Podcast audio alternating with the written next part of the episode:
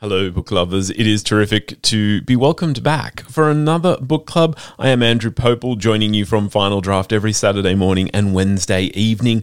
And I have brought for you, just in time for the public holiday weekend, when I'm sure you will be looking for something fabulous and new to read, Jane Rawson's A History of Dreams. Jane Rawson is the author of novels, essays, and nonfiction. She won the Aurealis Award for Science Fiction for her novel From the Wreck and A History of Dreams transports the reader to Adelaide in the late 1930s.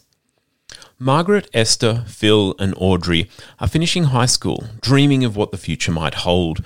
Margaret wants to attend university, but her father forbids it as improper for a young woman.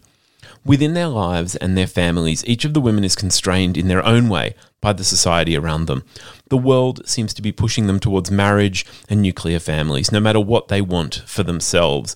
But Audrey has a way to fight back a secret passed down through generations of spinster women. Audrey is going to teach the others witchcraft.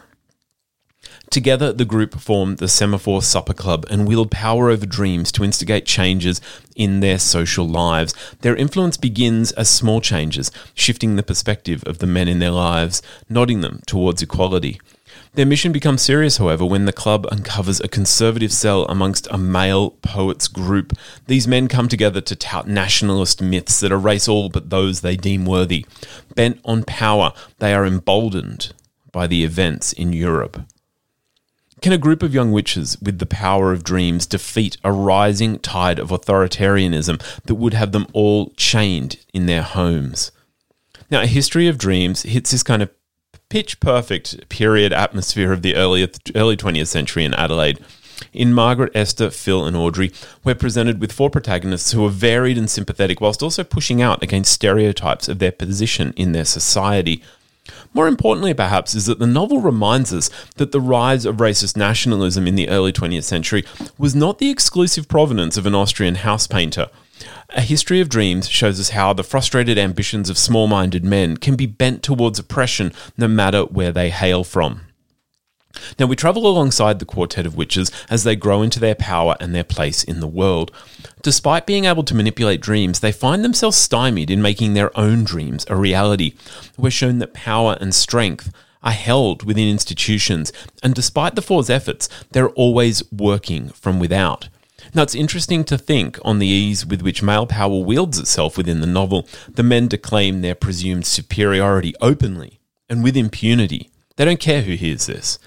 This sets up a tension between the magic of the Semaphore Supper Club and the power of institutions, the weight of societal expectation.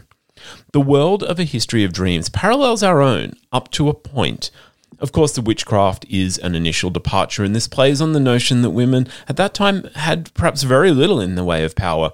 Young women seeking to influence their future might well have thought of choice or autonomy as being fanciful, as a dream. Equally, they would have had to work subtly, changing minds through persuasion rather than exerting brute force. The metaphor of the exercise of power is extended as the Semaphore Supper Club's opponents are able to command increasingly powerful forces.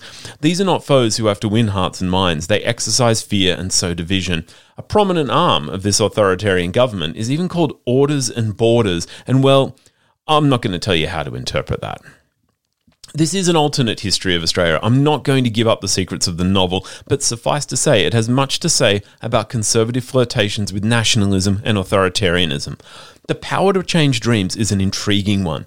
It involves crafting a frame of mind and a way of thinking that will influence actions both big and small. It's about what we believe and how we take that belief out into the world. It's the opposite of big gestures with little substance and looks instead of the long term.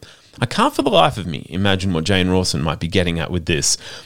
I really enjoyed A History of Dreams. It is intriguing. It is an absolute uh, trip to sort of take this historical journey and fascinatingly frightening to look at an alternate history of our country.